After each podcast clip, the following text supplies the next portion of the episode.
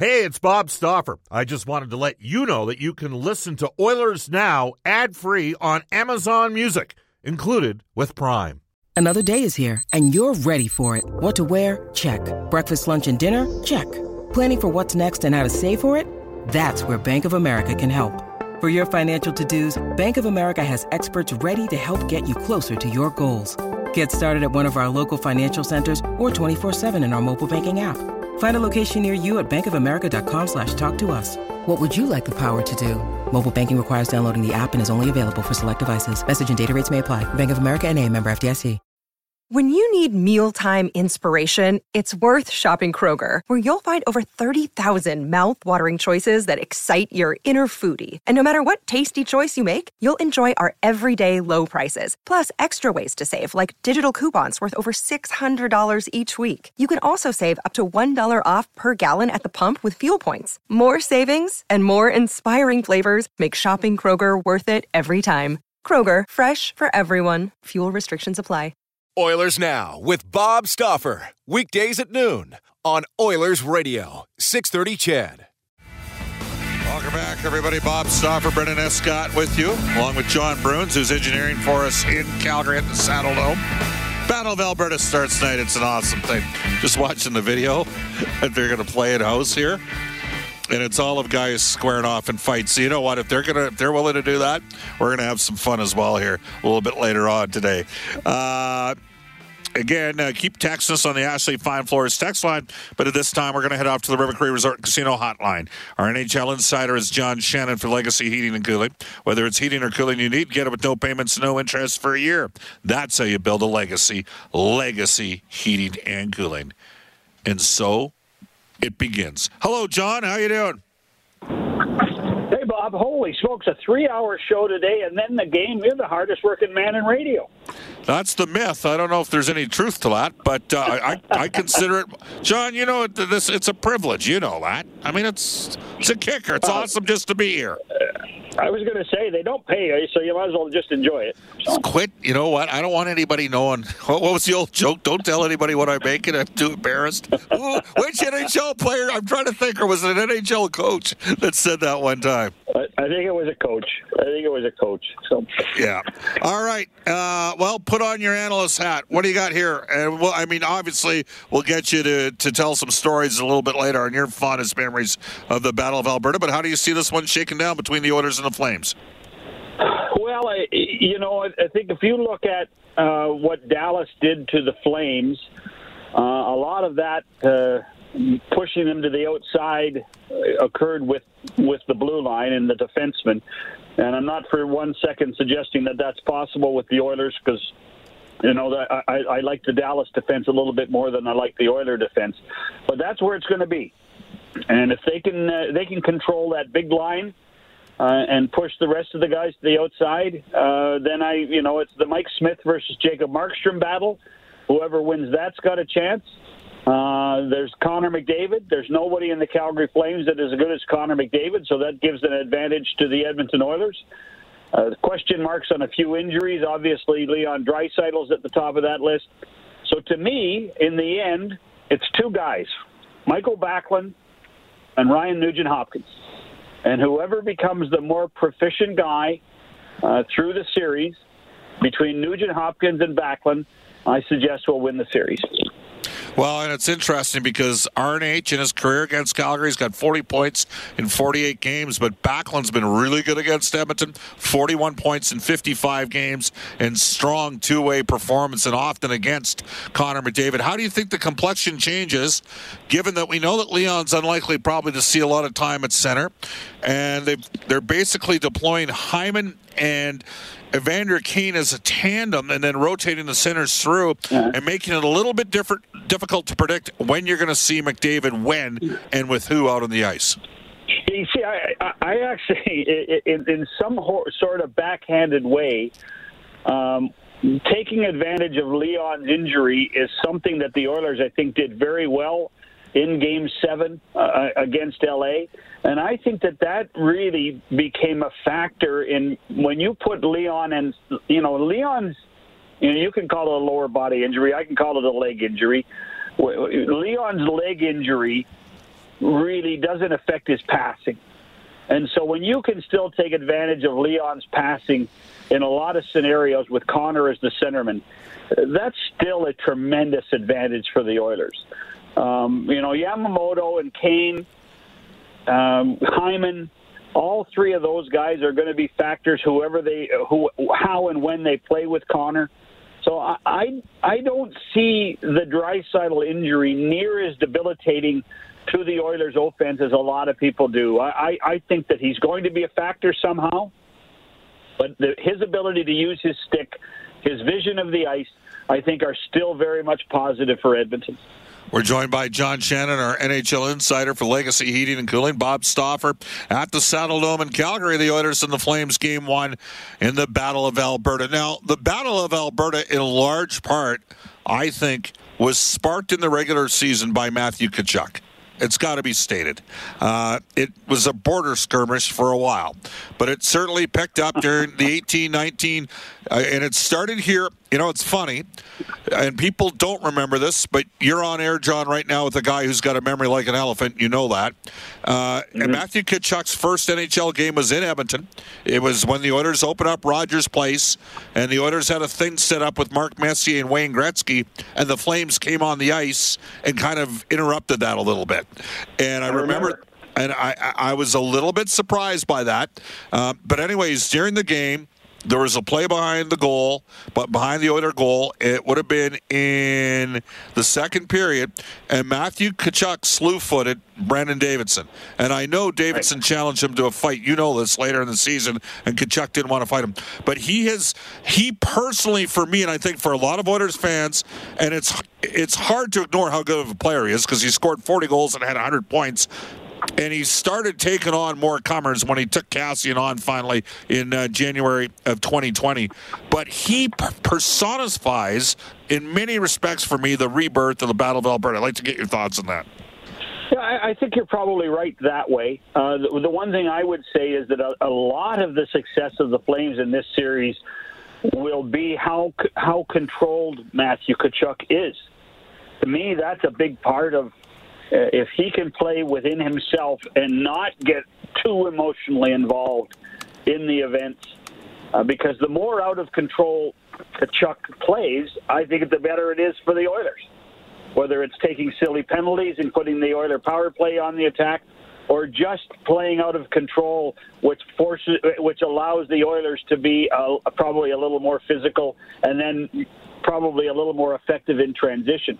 So I, I think that as a barometer, I think you're you're bang on, and I think that he will become that focal point again.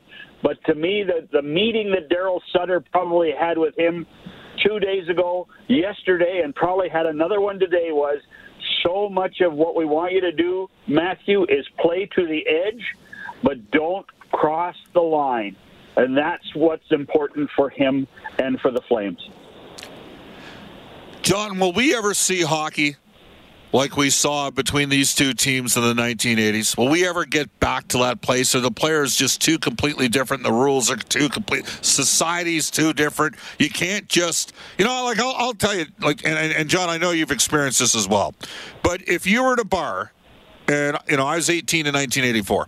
So let's just work on the context of that. If you had a problem in a bar in Edmonton in the mid 1980s. You went outside and settled it, and and and if you knocked the guy down, you picked him back up, and often went in and had a drink. And if he knocked you on your ass, which usually was the case when I was going, I was usually the guy losing. Uh, you know, often those guys, hey, you want to go in for a drink now, buddy? We're just in a different time, or are like, will will anything come close to the bitterness and the nastiness and the ugliness and the sheer beauty of what we had from 1983 to 1991 between these two teams in those playoff series in the Battle of Alberta? No, it's not physically possible anymore. You know, the, the, uh, society has changed and the game has changed. Uh, you know, I mean, the, the amount of water skiing that occurred in all of five series of the Battle of Alberta now would be penalties going out, you know, of every orifice of your body. It just would not happen. It cannot happen. Uh, that's not to say it won't get physical. It will get physical, uh, but you know we're we're we're just not going to see the level of violence that you're talking about that they're playing on the scoreboard at the Saddle Dome right now. You're not going to see the level of violence, but there will be the intensity, Bob. Uh, the fans will create a lot of the intensity. The cities will do that, but the players will too. There will be enough intensity, and I, I think that uh, I think that by the time this series is over, uh, we're going we're going to talk about this series um, like we do '91, like we did '86, and we like we did the seven game forgotten series of '84. All right, uh, you worked on a, I think every series, but the 1991 series. Do you have a couple standout memories? Two goals, uh, one for each team. A, Good Friday in April of 1984, Game Six. Lanny McDonald uh, coming down the uh, the right side at the Saddle Dome, a slap shot in overtime uh, that broke Grant Fuhr's goal stick blade right in half and went in the net. And then the, the Wayne's goal uh, in '88, uh, which was the last time that he participated in the Battle of Alberta. Uh, the overtime goal that uh, won the game against Mike Vernon again in the Saddle Dome. Those are the two. Those are the two goals that I remember, and then I, I don't think you can't not talk about uh, '86 for, in my liking for the sheer and utter event that was Game Seven in '86 in the Smythe Division Final. Uh, when Lanny McDonald was first credited, Perry Berezan ended up being credited with the uh, the winning goal and Steve Smith's mistake off of Grant Fuhr's pad. Yeah. Uh, any humorous anecdotal stories for you along the way? Uh, Now, did you guys used to drive back and forth, or did you fly back and forth in those Hockey Night in Canada Wow. days? Uh, we did both. Uh, the last the last couple we did uh, we rented a Winnebago. And, and drove back and forth, and then we could leave when we wanted to. Uh, the one thing I will tell you, the '84 series, um, I, we were sitting outside the Saddle Dome before the game started, before Game Six started, uh, and Cliff Fletcher walked up to me and he says, "John, if if the Flames win, we're taking the whole Hockey Night in Canada clan out for dinner in Edmonton at Oliver's." And so I said, okay, well, you know, I mean, we didn't, we, you know, Cliff was want to be a little, little exaggerous at times. so they, they do win the game. Um, and there we go. We get invited to dinner with all the uh, Flames brass, Hockey Night in Canada, the Flames brass at Oliver's in Edmonton. And we walk in with Cliff Fletcher, Al MacNeil, uh, whoever's with the, the group, and who's sitting at his regular table. Glenn Sather. Uh, no, Wayne. Wayne is sitting at his regular table uh, with with uh, with some mutual friends, and, and all the hockey night in Canada guys are with the Calgary Flames. So uh, that one, the other one was a, in, in the '86 series. Uh, as a total aside, um, Bob Johnson was the coach of the Calgary Flames at the time. If there was anything, anybody but who was an antithesis of Sather, it was Bob Johnson. Uh, and every day of the game day in Edmonton, uh, Bob took his two assistant coaches and walked to Henry Singer's and bought new ties every game day in, in Edmonton. So, I mean, they were trying every which way, uh, superstitious or, or tactically, to find a way to beat the Edmonton Oilers. Now, did Wayne pick up the tab for you guys? No, there was about forty-five at the Oh, table, okay. so I, don't- I don't, I don't, I, I don't think so. But I, could, I remember walking in the restaurant and, and, and Gary Dornhoefer turning to me saying, "Wayne's sitting right there," and I said, "Well, maybe he won't notice this." well, he noticed. so that was. Uh, that was when that was when you were Bob. That was at a time when you'd walk down Jasper Avenue and with with all your Hockey Night cronies, and they'd yell at you saying you were cheering for the Flames and you're doing everything for the Flames. And then you'd walk down Fourth Avenue in Calgary, and everybody'd say you're cheering for the Oilers and doing everything for the Oilers. And then you'd turn to everybody and say, "Yes, we must be doing something right because everybody hates us." Well, Craig Simpson hears that every time he works a Leafs game, doesn't he? Yeah, that's different because the Leafs just hate everyone. So. Do they? Uh, just and that's where we're going to follow up. It's been a couple days. Were you surprised at all? Uh, you know, it looks like the Shanahan plan is going to continue. Yeah, I I think they're too deep. I, I don't think that they can afford to make any big changes. Uh, and I, but I do think the impetus uh, from a few people will say uh, there has to be some lineup changes. There has to be roster. The one thing that I think we learned yesterday was um, even the best of the Leaf insiders could not predict who the starting goaltender for the Toronto Maple Leafs is for opening day in October of 2022. Because I don't think Jack Campbell's the guy, and they have to go out and find a goaltender, and I don't know where they're going to get the money. John, great stuff. Appreciate the time. We'll talk uh, Wednesday next week. It is a best what, best of Oilers now what, on Monday. Yep. I well, uh, that's an oxymoron. Um, the, the, uh, I'm jealous. I wish I was there.